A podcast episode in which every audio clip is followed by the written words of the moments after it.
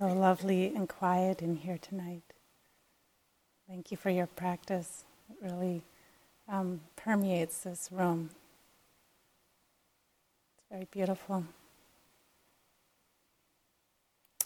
Tonight's talk is on impermanence and equanimity leading to freedom.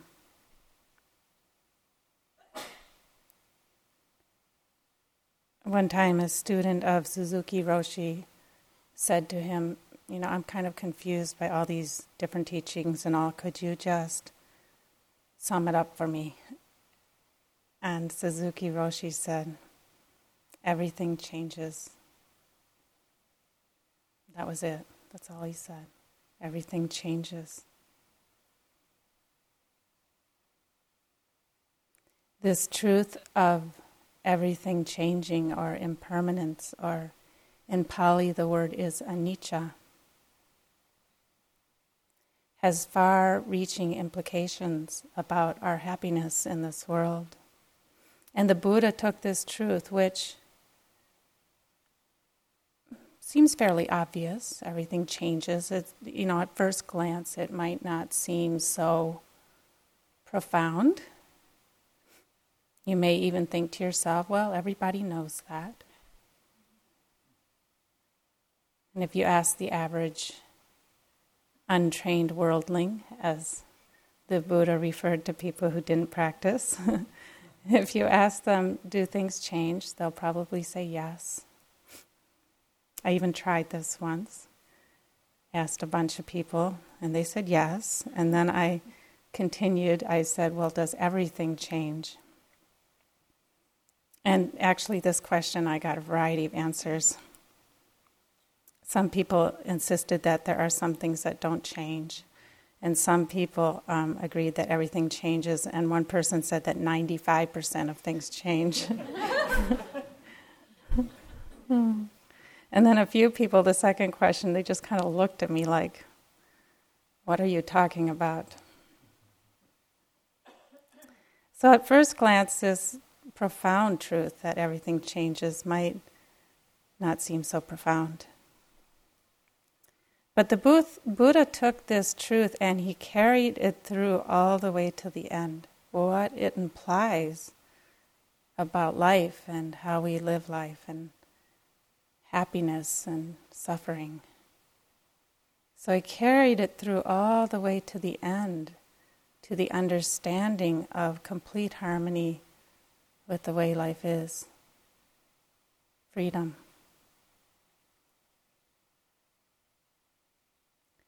And the Buddha taught that understanding this truth deeply is what frees us. That understanding anicca is our only hope for abiding happiness in this world.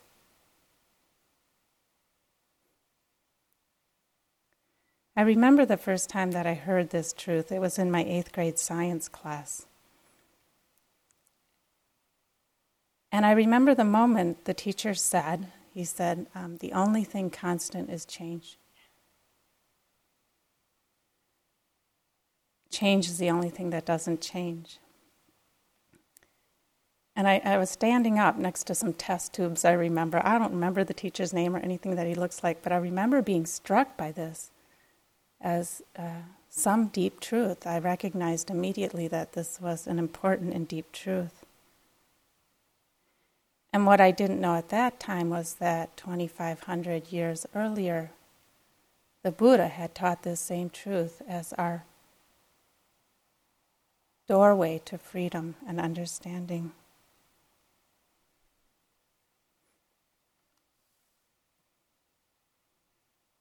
So anicca is said to be the most important thing that we can understand about life. And really, that's all we're trying to do here in practice is we're trying to understand change. We're trying to understand how we relate to change, how we suffer, and how we can find happiness and freedom, liberation in the midst of change. That's it.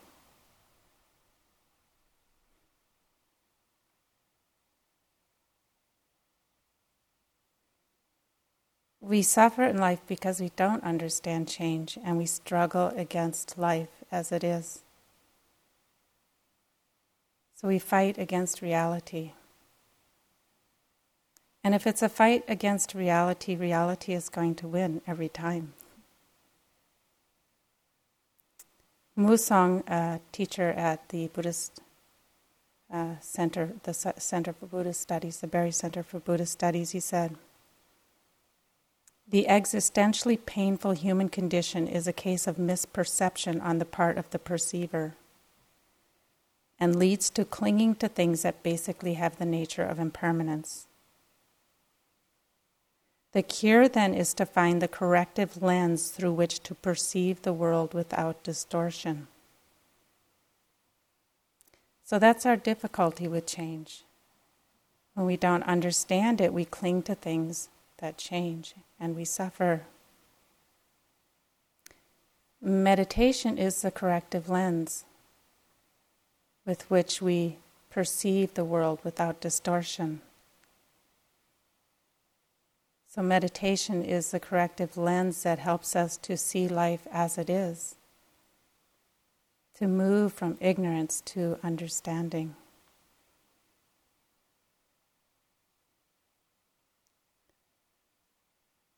The Buddha said, Sabbe Sankhara Anicca. The entire universe is fluid. Everything in conditioned reality Everything is in a constant state of flux. Nothing in this world escapes this truth. And in meditation, we contact our own experience of mind and body to see the truth of this reality for ourselves.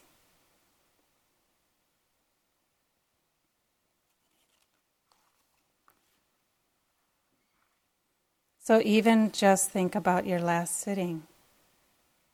What happened? A pretty constant process of change, I am assuming.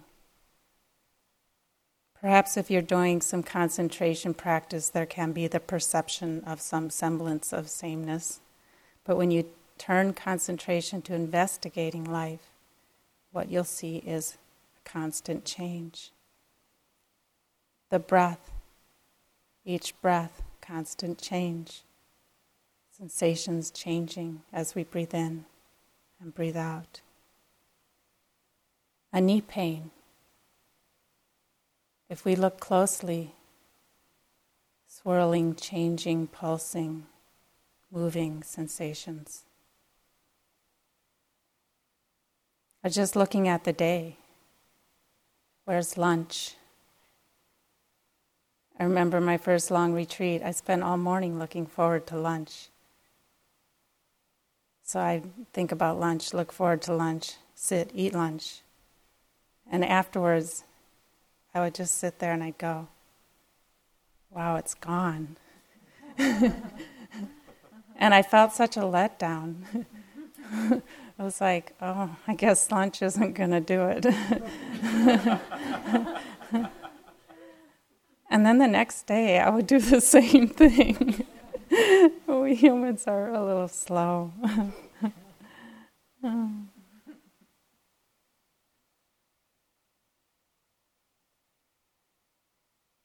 On the physical level, my body here is disintegrating, changing moment by moment. They say that all of our cells, and there's a lot of them, are replaced every seven years. Galaxies are born and die, as Greg talked about last night. Molecules are in a constant state of agitation. Rocks crumble. Everything is in actuality a process, a verb, an event, a fluidity.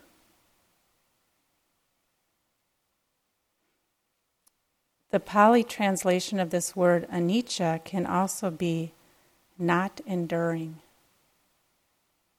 So it captures the kind of fleeting quality of life. Everything arising and passing away, not enduring.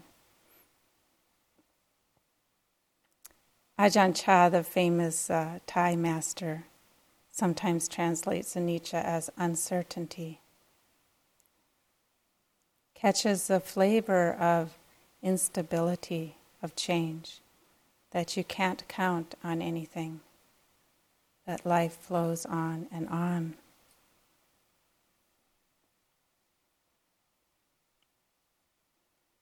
So, why don't we really understand impermanence, anicca? There's a couple factors. One is um, our old friend delusion or denial. We humans find it quite difficult to accept this truth about life.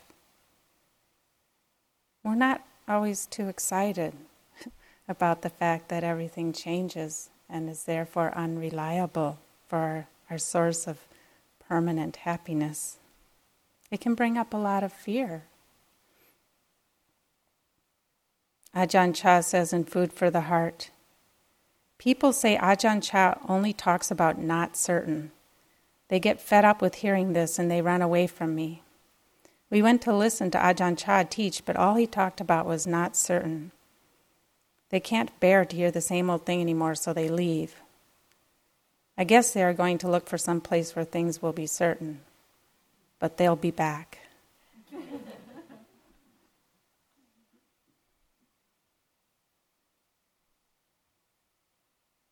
if we announce that we're going to do Dharma talk on uncertainty to the general public, I'm not sure how many people would come. Another reason we miss seeing the deeper truth of impermanence, and Greg mentioned this last night, is that we live on the surface of life. We live in a world of concepts. So we don't get close enough sometimes to really see this constant change. So we live in our ideas about life rather than in the experience of what's actually happening. And the problem with concepts is they disregard a lot of information in order to be useful. For example, if I come up to a door, it's a good idea that I know that it's a door and that I don't have to figure out each time what a door is and how they work. So, concepts are useful. We're not saying that they're not useful, but they can hide the truth. So, if I have the concept of pain in the knee and I don't look more deeply, it can seem like it's a rather solid thing. If I have the concept of breath without looking more deeply, I won't see the constant changing nature of breath. So when we meditate, we get up close so that we can see what's really happening. So, a headache, what's a headache really? We get up close and we see that what may seem like one solid, not changing sensation is actually pulsing, moving, changing.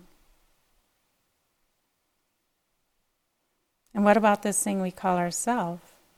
That's a nice concept that we can uh, attach permanence to and not understand impermanence. What is self when we sit down and look at it? Changing sensations, thoughts, sense experiences, emotions rolling on and on. Where's the permanence? Where's something that you can grab in your experience and say that this is my permanent self? So, this is why in meditation we put so much emphasis on our direct experiences so that we can see change, that we can get past the fixed level of concept and see what's really happening.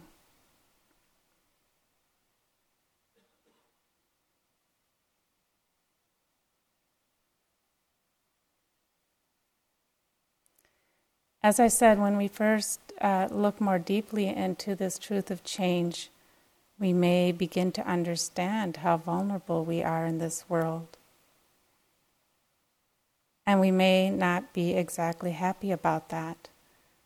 And we'll start to understand how we try to control life in order not to experience that vulnerability, and how we struggle to find something that will provide enduring happiness.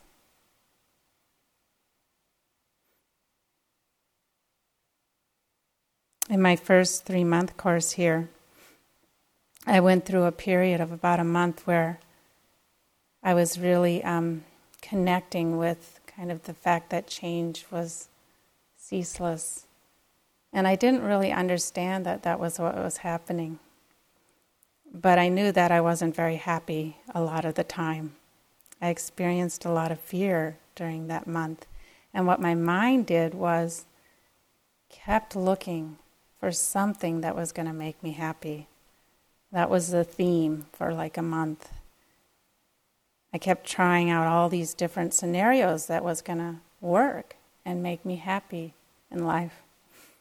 I was 24 years old and uh, had been rather nomadic up to that point. So I was, I thought, you know, perhaps. Well, I really liked meditating, so I thought perhaps if I got a little cabin in the mountains and just kind of live there by myself, then I'd be happy. And then I would realize, huh, maybe I'm going to get lonely.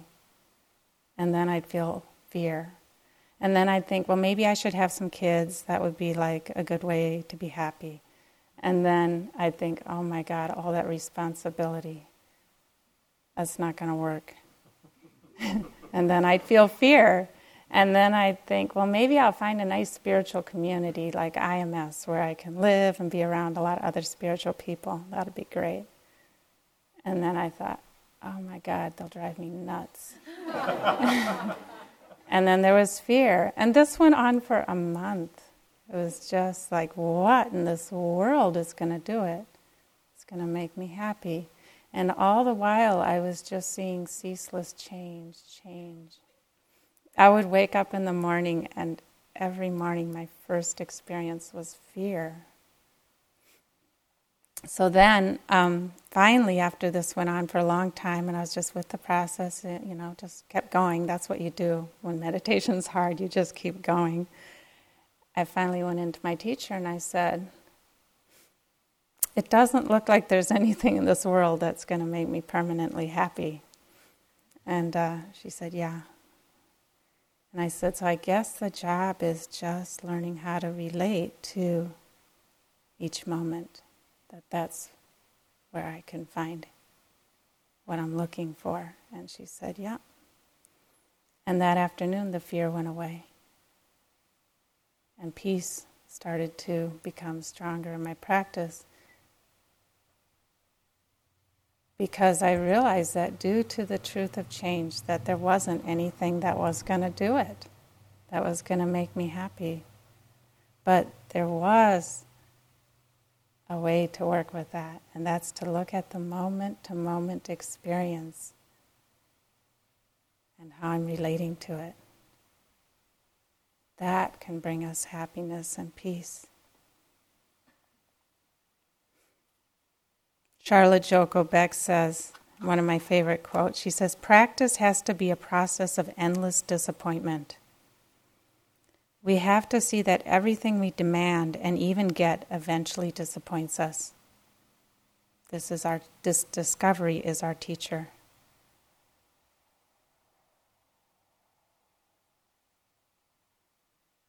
this discovery points us in the right direction to look for freedom.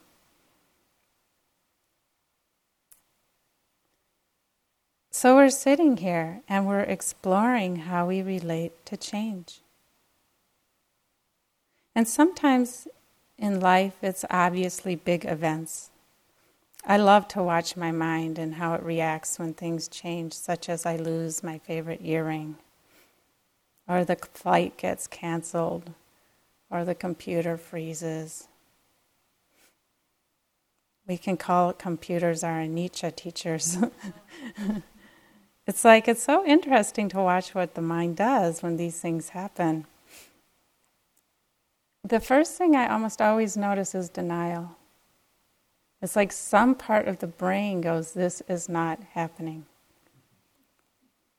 Yeah, it's so fascinating. And it's like the brain kind of knows that it's happening, but it's like, no, this is not happening. No, I didn't just lose all my information on the computer. No, the flight is not canceled. And so that, and then, and then after a while, the mind starts like going, oh, okay, it is happening. And then if we're not like mindful, um, we get reactive deep conditioning. The earring, the lost earring, there'll be the wanting, the holding, trying to hold on somehow to the earring that's lost.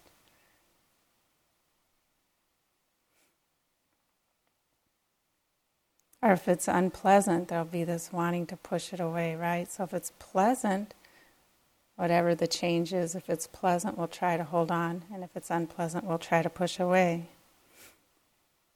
So we have these like three favorite control strategies for dealing with change. They're grasping, aversion, and delusion or denial. So we'll try to use one of them. This is kind of how we're deeply conditioned as human beings.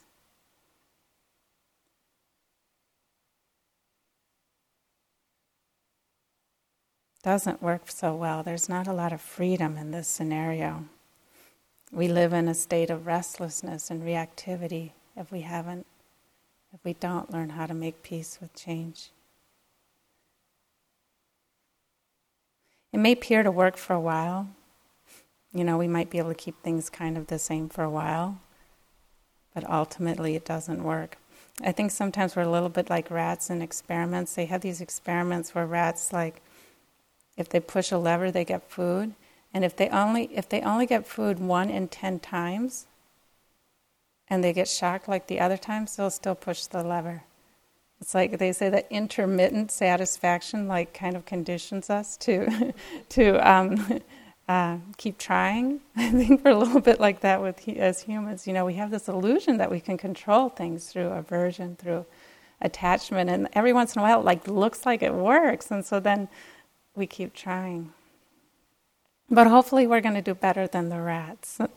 That's the plan.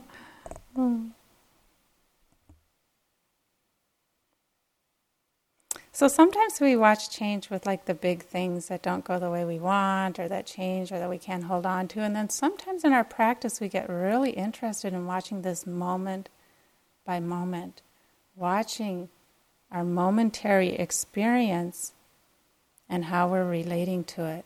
Is there attachment? Is there aversion? Is there acceptance? Acceptance with this flow of change, pleasant, unpleasant, neutral, flowing, flowing. And so it can get, we, can, we can have practice where we don't even care what the, the object of our awareness is. It doesn't matter. What we're interested in is how the mind is relating to it. Is there clinging or is there freedom?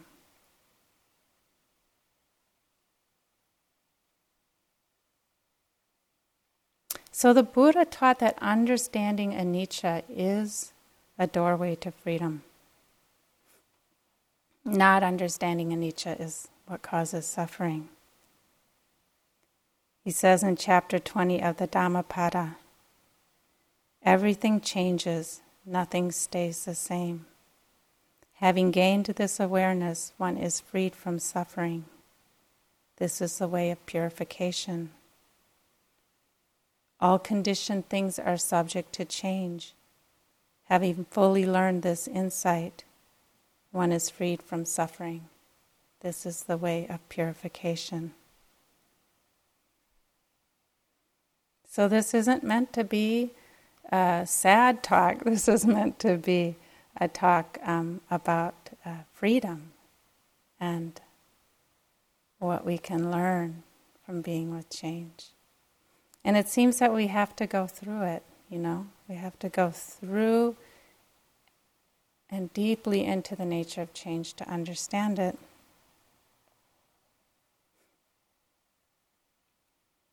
I teach a um, mindfulness group at Mount Holyoke College, about an hour from here.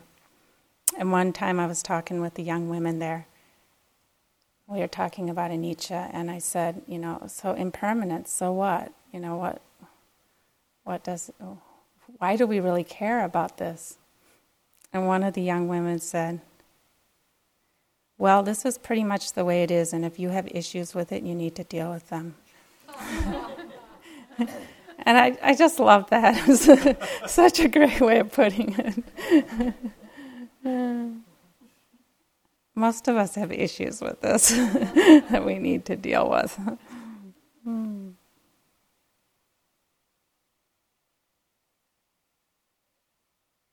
When we understand and accept change, when we accept this inevitable flow of life, we find deeper and deeper levels of peace. Trungpa Rinpoche says, You do not have to struggle to be free. The absence of struggle is freedom. So when we understand anicca deeply, we um, struggle less and less with life. And then we understand freedom.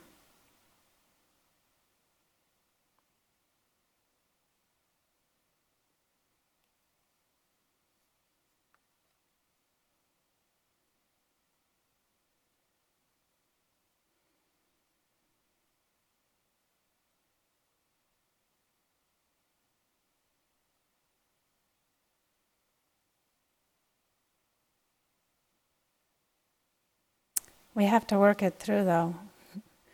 We have to um, understand how we react to anicca and live it through. The other day, or a few months ago, I bought an orchid plant at an orchid show, and I'd always kind of wanted an orchid, so I was really excited about this orchid had some really like delicate uh, yellow flowers. Small little plant, but it was really pretty. So I brought it home and um, put it on the bureau or on the um, shelf. And uh, we have a couple of kittens that, uh, well, they're cats now, but they still act like kittens, a couple years old. Well, they got very excited also about the orchid and uh, investigating the orchid.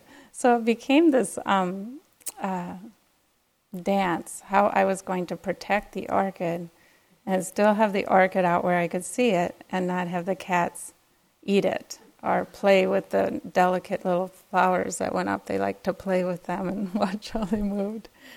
And it was such an interesting um, exploration of attachment. You know, I really liked my orchid plant and I wanted it um, to stay alive and healthy and everything. And so uh, this went on for a few months. The cats occasionally getting the orchid, but mostly m- me finding ways to protect the orchid. Like I put it in a room where I could close the door and things like this. So finally, um, the orchid died, and it was kind of a relief.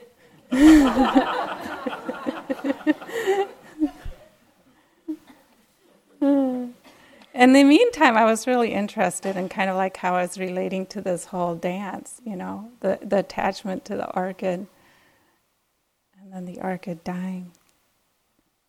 There's a story from um, another Ajahn Chah story. He talks about, he says, the previous Sangha Raja, the supreme patriarch of the monastic order, once went on a tour of China where someone offered him a beautiful teacup. It was unlike anything he'd ever seen. He thought, Oh, the people here have real faith in me to offer me this beautiful teacup. And as soon as the teacup was in his hand, immediately he was suffering. Where should I put it? Where is safe to keep it? He couldn't stop worrying it would break. Before he had that teacup, he was fine. Once he had it, he wanted to show it off to the people back in Thailand. He put it in his bag and kept telling everyone to watch out that the teacup didn't get broken. Hey, careful, please. Everywhere he was watching out for it, he had nothing but suffering. Before the suffering didn't exist, but now there was the heaviness of having the teacup. So he boarded his plane back to Thailand. When he arrived, he warned the novices Be careful, don't let the teacup break. You lay people, watch out. There's something fragile here. This went on all the time, suffering because of the attachment to the cup. Finally, one day, a long time later, a novice picked it up and it slipped from his hand and broke. What relief the Sangharaja felt. Ah, I am free, suffering all these years.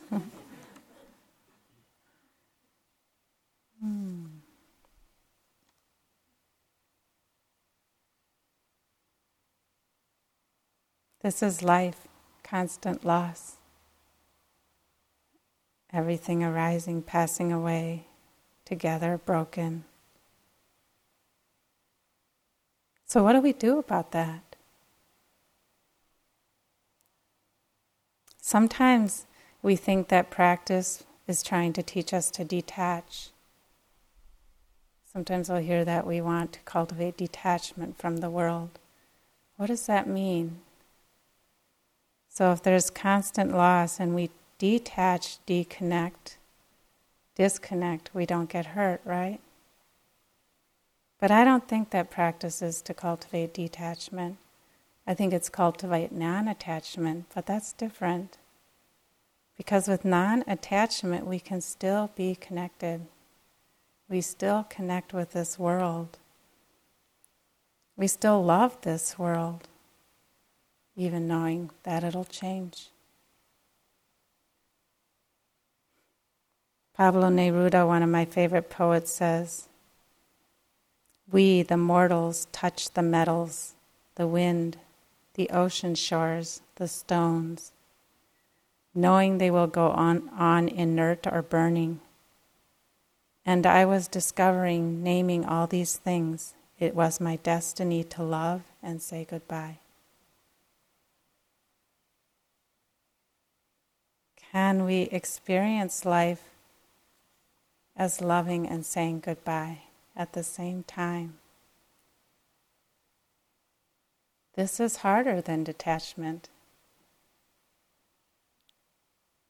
Can we connect deeply with life, this flow of ever changing life, without controlling? Connecting so deeply until there isn't even an I that's separate anymore from this flow of life.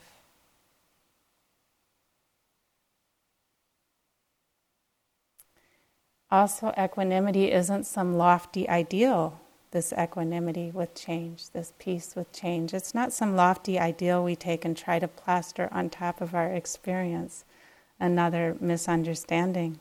It's not feigned indifference. I'm above all that. That masquerades as equanimity. I think developing this peace with change, this peace that we could call equanimity too, is about really owning our experience and engaging with it fully. It's nitty gritty. We start exactly where we are with our attachment to the orchid plant. Last year, I had this experience. I think um, that as Dharma teachers who travel, I think our greatest equanimity teacher these days are um, airports and um, airplane flights. so last year I, I, went on a trip, about a 16 day trip, um, and I was ready to come home. And uh, I got in a traffic jam at the airport, on my way to the airport, but I was like 50 minutes before my flight, so everything seemed okay and looked like I was probably going to get home that day. And I was really happy because I was tired. I'd been gone for 16 days. Well, to make a long story short, they wouldn't let me get on the plane due to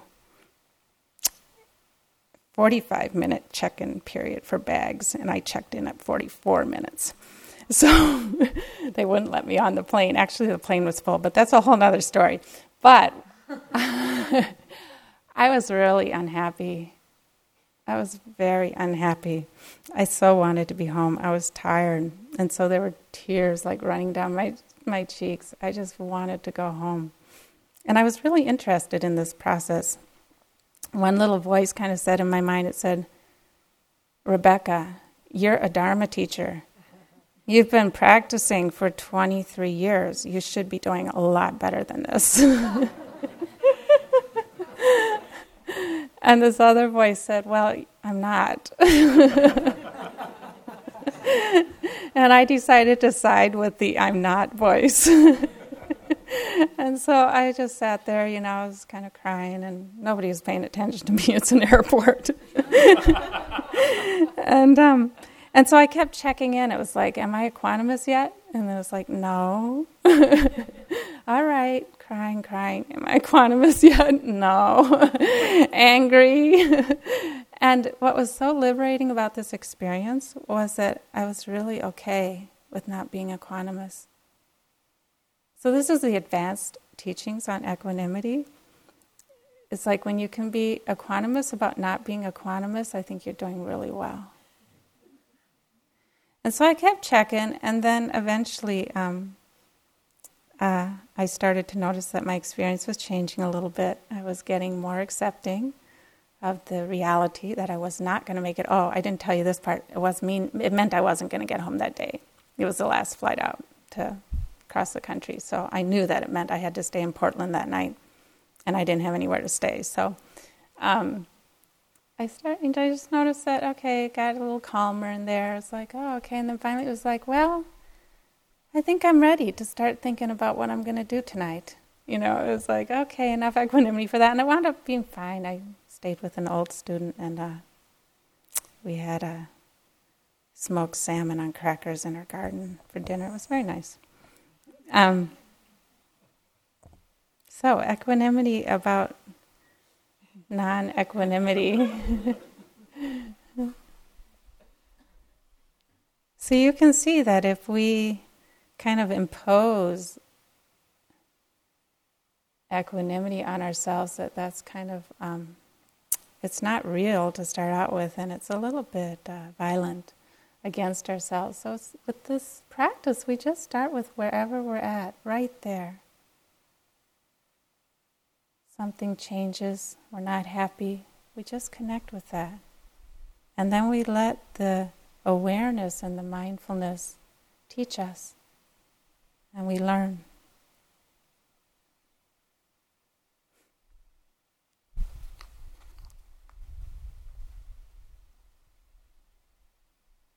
It's like it's like learning non-resistance to what is. That's another way we can say that we work with uh, change. And Nietzsche is learning non-resistance to what is, and this non-resistance is utterly relaxing and so sweet.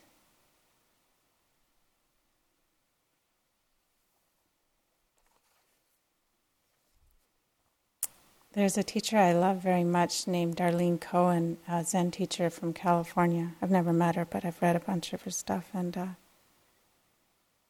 this is a beautiful um, expression of that non resistance. She got ovarian cancer, and uh, this is what she wrote I had six treatments of chemotherapy. I was put in the hospital for the first two day rounds so they could monitor me.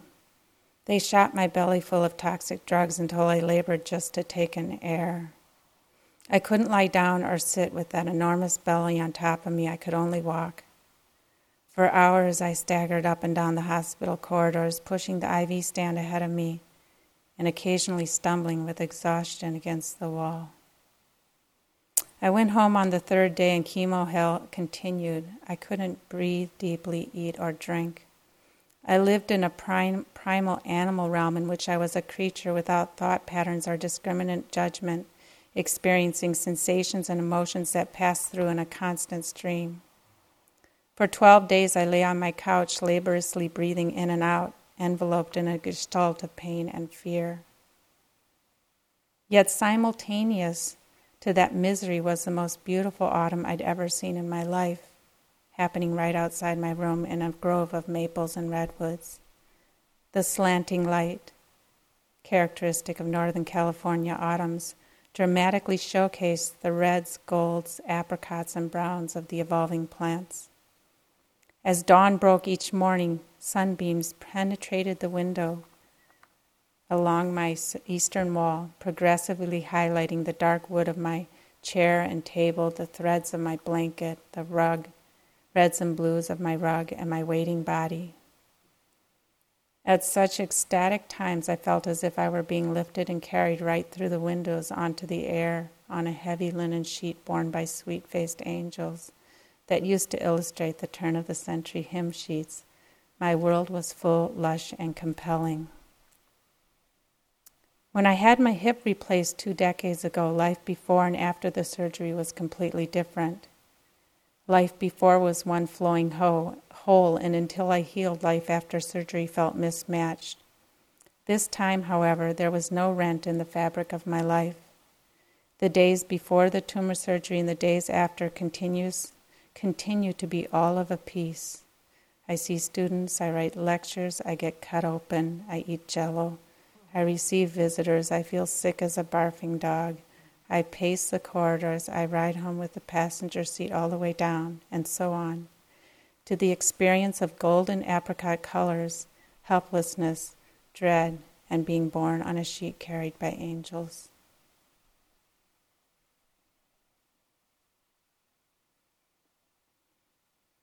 Such non resistance to life as it flows and changes. So beautiful.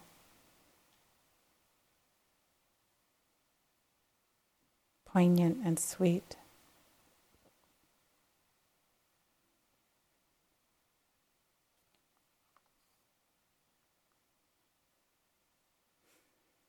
So to develop um, to develop this peace and this non resistance, we actually have to study how we resist. So we study how we react to change, to pleasant, unpleasant, neutral. One of my greatest teachers of equanimity and peace with change has also been health issues. They're really great for learning because um, you can't argue with them. Over the years, I've worked with uh, various challenging health issues, but most of them in the category of um, a too sensitive body in a too toxic world. And um, I'm actually much healthier these days, but uh, a number of years ago, I actually had, um, I struggled a lot, and I would have what I called good days and, and what I would call bad days. So I'd have days when I had more energy and felt quote unquote more normal, and then I'd have days where um, I, I, would feel like my whole body was buzzing or a lot of fatigue or other other problems. And so I, I had to get interested in how I was relating to this constant change. Sometimes pleasant, sometimes unpleasant. And I, there's a trick I learned and what I learned is that um, we have to get interested in how we relate to both the highs and the lows, the ups and the downs. We're often motivated to um, really understand when we're suffering, but we're not so motivated to understand when we're feeling good and everything's pleasant. But I found that if I couldn't understand how I was relating when it was pleasant. So if I would grasp on the good days and try to hold on, that I was conditioning my mind to react. And then on the difficult days, I would also, I would be attached, thinking that it was going to last forever, that it wasn't going to change. and so I would learn on the on the good days. I would say to myself, actually, this isn't going to last. This will change. And it helped me learn not to grasp. I could still enjoy the good days, but I wouldn't grasp. And then when the difficult days came and it was harder, I would say, This isn't going to last. And I could believe it because I'd also cultivated it on the other side. Sometimes we just want to cultivate it when it's hard, this won't last, right? But if we, if we uh, cultivate believing in permanence when it's pleasant, it's going to be harder to remember when it's unpleasant. So we want to get interested in how we relate both to pleasant experiences, those great sittings, good lunch. How, how are we holding it? Are we holding it lightly, knowing that it'll change? That leads to peace. And then when it's difficult, are we holding it lightly, knowing it'll change? That leads to peace.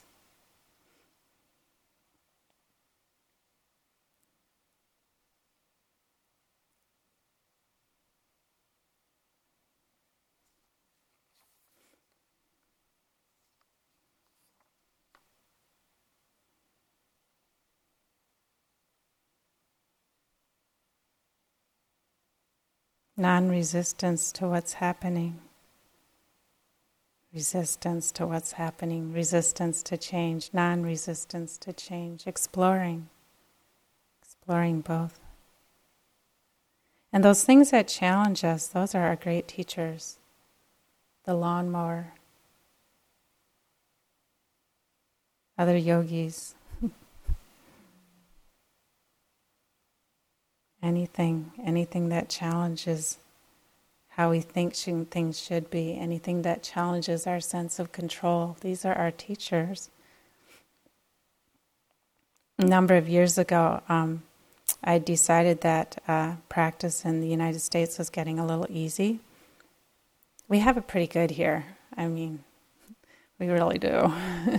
and so uh, I decided that I wanted um, more difficult circumstances for practice in order to kind of stretch what I, um,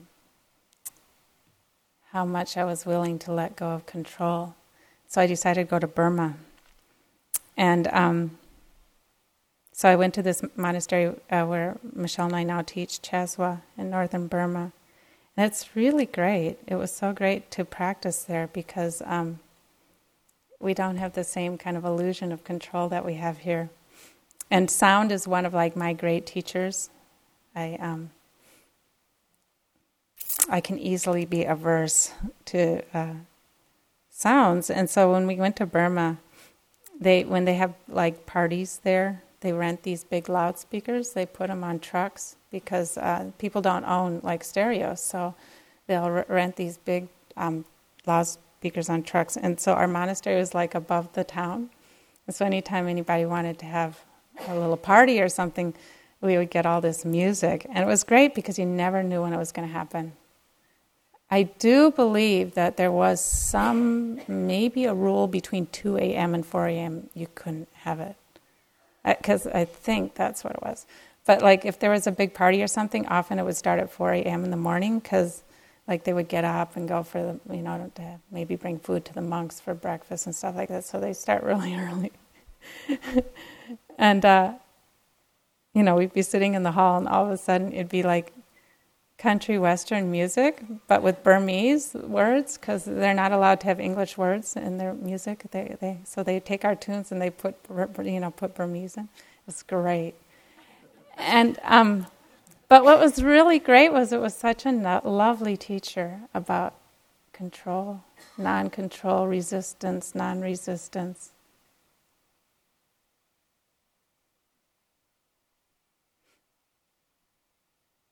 It's great to like U Lakkhana would come to do talks. He'd say he was going to come for a talk, and we never could be actually sure that he would show up or what time he would show up. Or it would be like you know we'd come to the hall and sometimes we just sit and wait. How was it the other night when Michelle was four minutes late? it's great to practice just um, seeing how much we expect things to be a certain way and then what's it like when they change. Sometimes with the music, um, this I had a friend in a kuti, little hut near me. So sometimes when the music would come on, we'd dance a little bit. Sometimes we'd have like reggae days or um, even hip hop days. They'd have hip hop music in Burmese. It was great. Burma's a great place to practice. But you don't have to go there, there's plenty to do here too.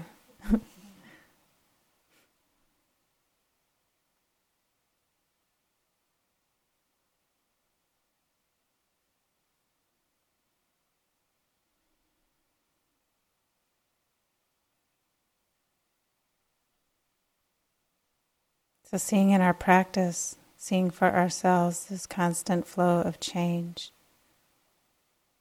One moment pleasant, another moment unpleasant.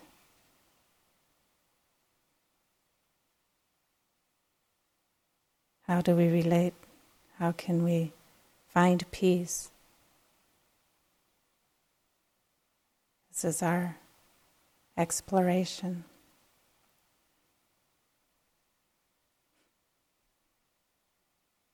Ajahn Chah also said that everything he'd learned in 40 years that he's been a monk could be summed up as change. Everything arises and everything passes away.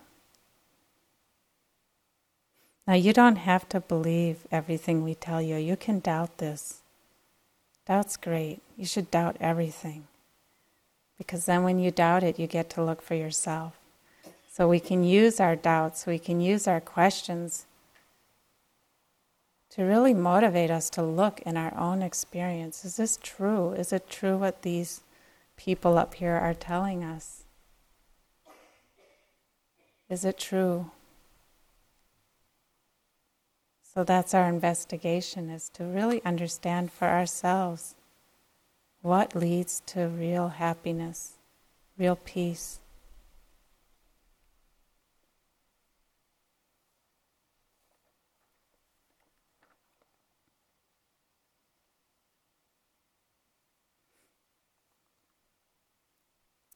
Lately, I've been reading a book called A Thousand Names for Joy by um, Byron Katie. It's actually quite a, it surprised me um, what a great book it is. She says, Believing that what you want equals what's best for you is a dead end. It makes the mind stiff, inflexible, caught in a picture of reality rather than open to the wisdom of the way of it. What is immovable what is, is immovable and it's constantly changing. It flows like water. It has as many subtle, supple, beautiful forms as the mind can create, an infinity of forms. And inside them all, behind them all, it just waits. The heart doesn't move, it just waits. You don't have to listen to it, but until you do, you're going to hurt. And the heart says only one thing what is, is and you return to the place you never actually moved from the heart, the sweet center of the universe. Heart is just another name for the open mind. There is nothing sweeter.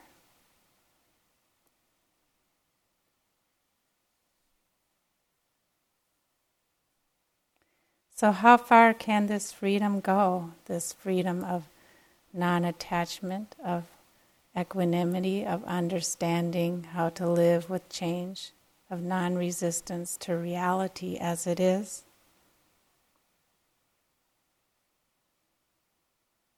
In the shorter discourse on the destruction of craving, in response to a deva or an angelic being who asked the Buddha how, in brief, a Buddha is liberated. So I guess they liked the short version back then too. The Buddha described a mind that understood anicca. He said, when a bhikkhu, so traditionally a bhikkhu is a monk, but we can include all of us because we're temporary uh, renunciates this week. When a bhikkhu has heard that nothing is worth adhering to, he or she directly knows everything. Whatever feeling he feels, whether pleasant or painful, are neither unpleasant nor pleasant. He abides contemplating impermanence in these feelings. Contemplating thus, he does not cling to anything in this world. When he does not cling, he is not agitated. When he is not agitated, he personally attains nibbana.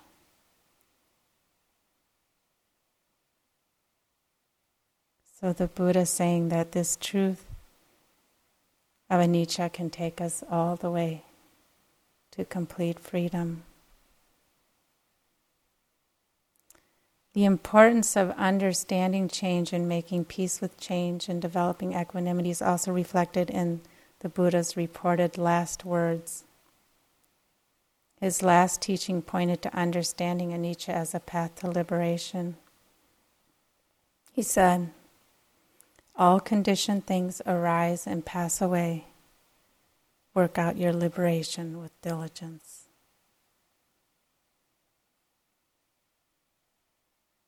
Let's sit for a minute.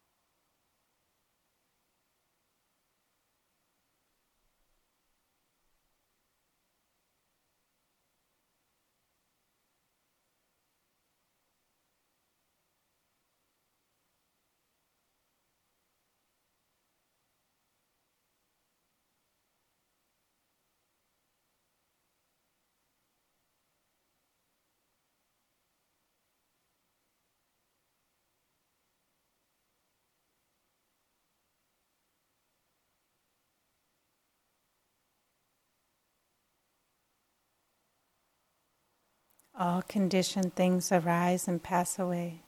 Work out your liberation with diligence.